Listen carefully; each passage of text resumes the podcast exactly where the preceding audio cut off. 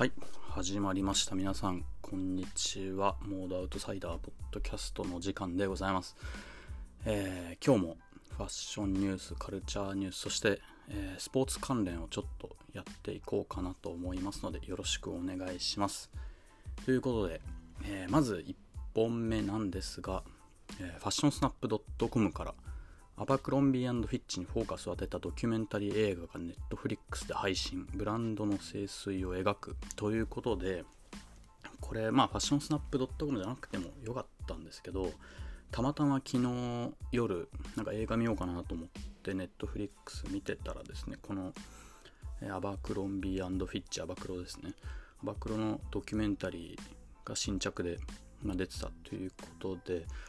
僕がめちゃめちゃ世代なのでまあ、とりあえず一気見というかまあ一本の映画なんでねこれを見てみたんですがめちゃめちゃ面白いです。はい。でこのポッドキャスト聞いてくれてる方多分20代前半とかだったらあんまり、まあ、どうなんだろうな。10 10年ちょっと前だとまあ、中学生ぐらいか。なのでまあ皆さん全然日本に上陸してきてめちゃめちゃ人気になったっていう記憶はあると思うんですけれども、まあ、そんなアバクロの歴史が描かれている作品です。で当時働いてた人たちとかのインタビューが載ってたりとかで非常に、え興味深いものとなってます。もともとアバクロはまあ、えー、ハンティング用品高級ハンティング用品だとかスポーツ用品だとか、まあ、そういうものを扱ってたんですけど、えー、90年代にリブランディングをしてそこから、まあ、いわゆるみんなが知ってるアバクロになってったっていうことなんですけどもともとコンセプトが非常にこう排他的なものに基づいてたっていうことでこう白人でプレッピーでかつすごくセクシーっていうのをこう前面に出していて、まあ、それで最初は90年代後半なんか今スタートなってるアシュトン・カッチャーとかジェニファー・ローレンスだとかテイラー・スウィフトなんかもモデルをやってたりしててでそれでとにかく流行ったブランドなわけですけどまあどんどんどんどんその会社内のなんだろうなすごい不健全な環境っていうんですかねあの差別的であったり、まあ、容姿をベースにもちろん採用してるっていうのはもうショップに入れば分かりますよね。でもうすごい綺麗な人しかいないみたいな。でそれはそれで、まあ、そういうコンセプトでやってたらしいんですけど、まあ、社内でもなかなかあの黒人とか有色人種の人だったらもう全く昇進できないとか。でそういう批判を受けて、えー、チーフダイバーシティオフィサーっていうポジションの人が、えー、設置そういうポジションが設置されたものの、まあ、なかなか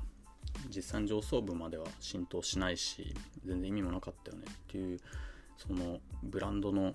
なんだろうなそ葛藤みたいなのとか、まあ、どこで失敗したのかみたいなのがすごくよく描かれてます。そして最近はもう僕もアバクロは昔は着てましたけど香水もつけてねあのやばい香水、うん、なんか今でもドンキとかで売っててもうたまにドンキ行く時になんか鍵に行っちゃったり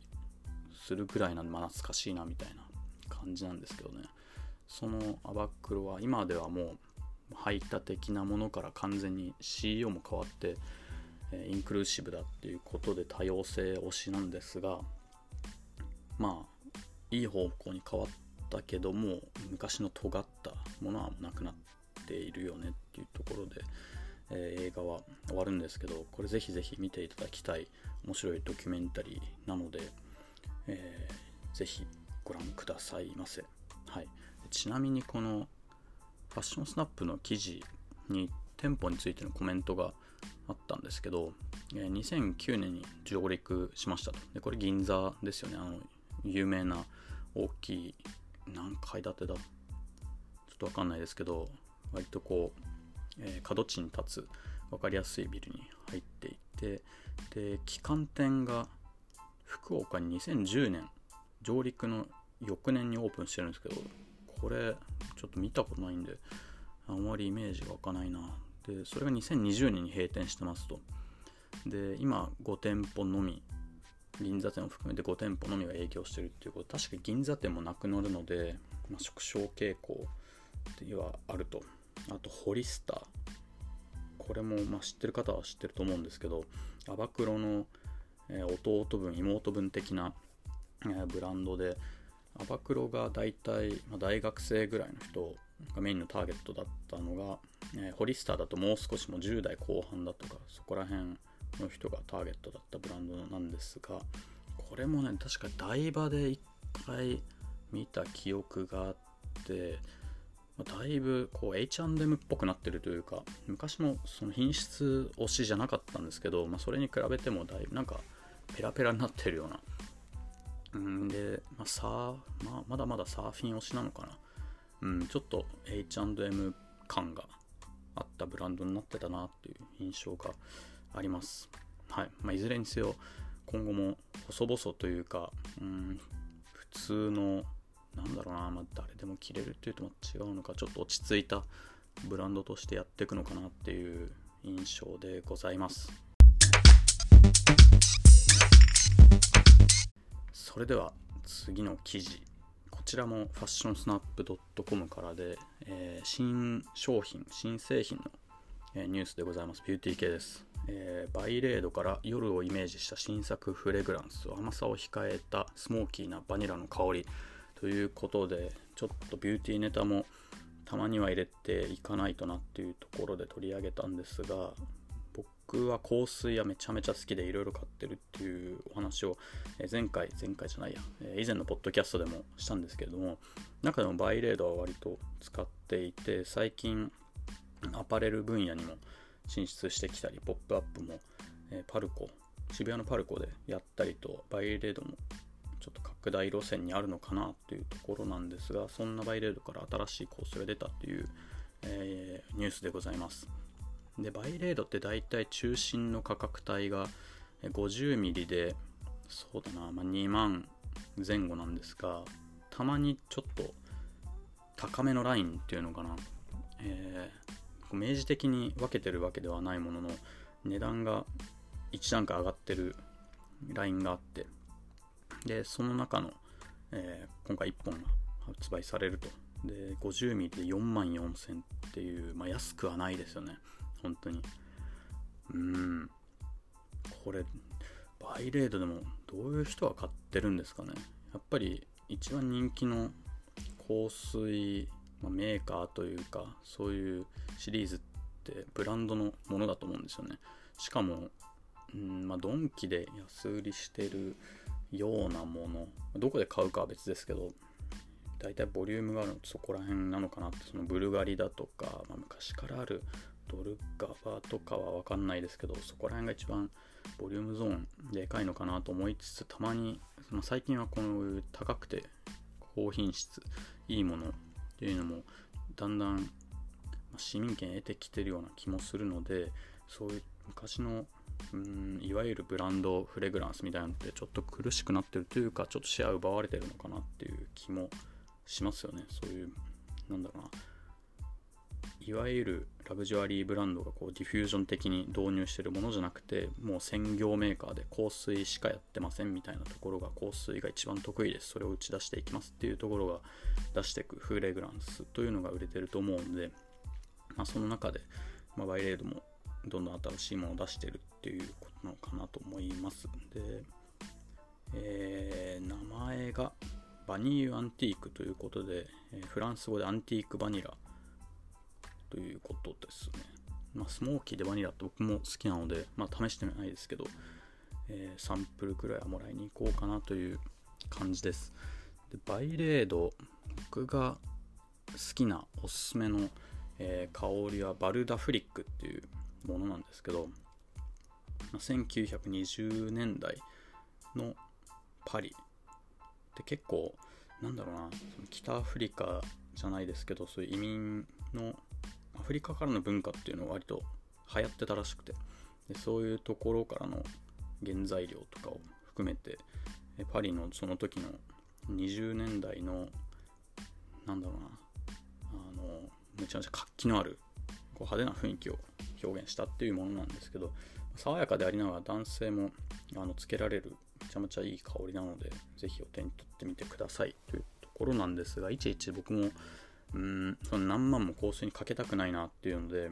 あのエストネーションで売ってたのでエストネーションで相談してみたらですね、えー、ちっちゃい、えー、何ミリだ？12ミリのちっちゃいボトルが3本入ってるセットが売ってて、まあ、ノマドセットっていうらしいんですけど、そういうセレクションで1万ぐらいで買えるので、まあ、いろんなサンプルだと少ないけど、でかいの買うのもちょっと違うなっていう方だったら、そのノマドシリーズがいいんじゃないかなっていうふうに思います。ただただ、僕はバルダフリックしか欲しくなかったんで、その他の香りが全然好きなやつじゃなくて、ちょっと処分に困っちゃったなっていう感じです。まあ、ただ1万円だったら許せるかなっていう、まあ何ヶ月か使えると思うんでね。バイレードに関しては、うん、このセットでもいいかなっていう感じです。あと最近、あれですよね、あの、なんだ、香水のフレグランスのサブスクみたいな、なんだっけ？な、月、あれいくらだ ?2000 円か4000円ぐらいの、なんかやってますよね。で、月1本新しいの頼めますみたいな。ただね、容量が確か少なかったので、うーん、それを取っといて、なんだろうな、こう貯めていろんな種類をカールガールこうつけるっていうのは、毎日つけてる人だったらちょっと物足りないかなっていう気はしますね。まあ、ただ、週末だけとか出かける、なんか飲みに行く時だけつけますみたいな方だったら、そういうサブスクとかもいいかもしれないですね。うん。ということで、えー、今回香水の話題をお届けいたしました。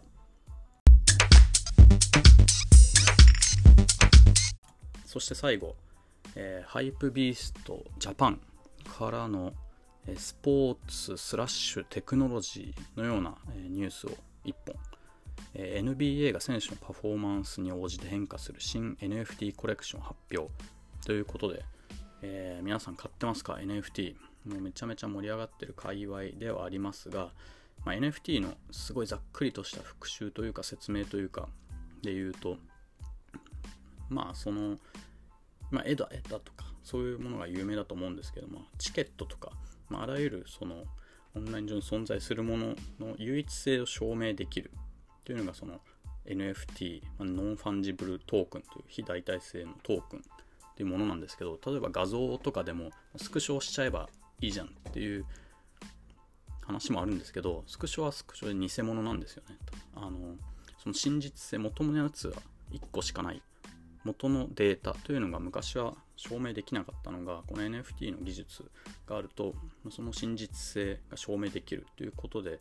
えー、絵だけじゃないですよね。今絵がめちゃめちゃ盛り上がってますけど例えばこういうトレーディングカードとかもそうですよね。カードって本当は1枚しかないものが電子上になっただけって考えると、まあ、その1枚唯一性を証明できればそれもオンライン上でいろいろトレードできるよねっていうのがあるんですねで NBA もそれ NFT 選手のカードコレクションというのを出してて今回はそのカードのフレーム外側が、えー、変わっていくとなので1枚しかないんだけどその1枚のフレームがどんどん変化していくっていうものでございます。これ面白いですよね。もう全然 NBA 自体は、うん、なんだろう。スポーツの中ではバスケってもうめちゃめちゃフォローしてなくて、よく分かってないんですけど、この NBA の取り組みって、まあ、最初の NFT コレクションと含めて結構ガンガン力入れてやってるなっていうので注目はしてました。なので NBA とかそこの選手、ま、NFT の最新取り組みなんか興味ある人は買ってみてもいいかなと思いますちなみにこれは4月22日、えー、明日ですね。 OpenSea などのマーケットプレイスにてローンチ予定ということで、えー、 OpenSea っていうそういううーんなんだろうな、まあ、マーケットプレイスですね。そういう NFT を理解できるえー、ウェブサイト、あとはこれアプリもあるので、まあ、そこに登録さえして、まあ、登録するのと、あとは、えー、仮想通貨のウォレットが必要だったのかな、確か。そういうのを、え、決済手段としての仮想通貨も購入できていれば誰でも使えるので、え、そこで試してみてはいかがでしょうか。はい。ということで、本日は3本お送りしてまいりましたがいかがでしたでしょうか明日もですねまたファッションニュースカルチャーニューススポーツビューティーさまざまなニュースを取り上げて、えー、解説コメントしていきたいと思いますのでご興味のある方はフォローいただけると大変嬉しいです。それではどうもありがとうございました。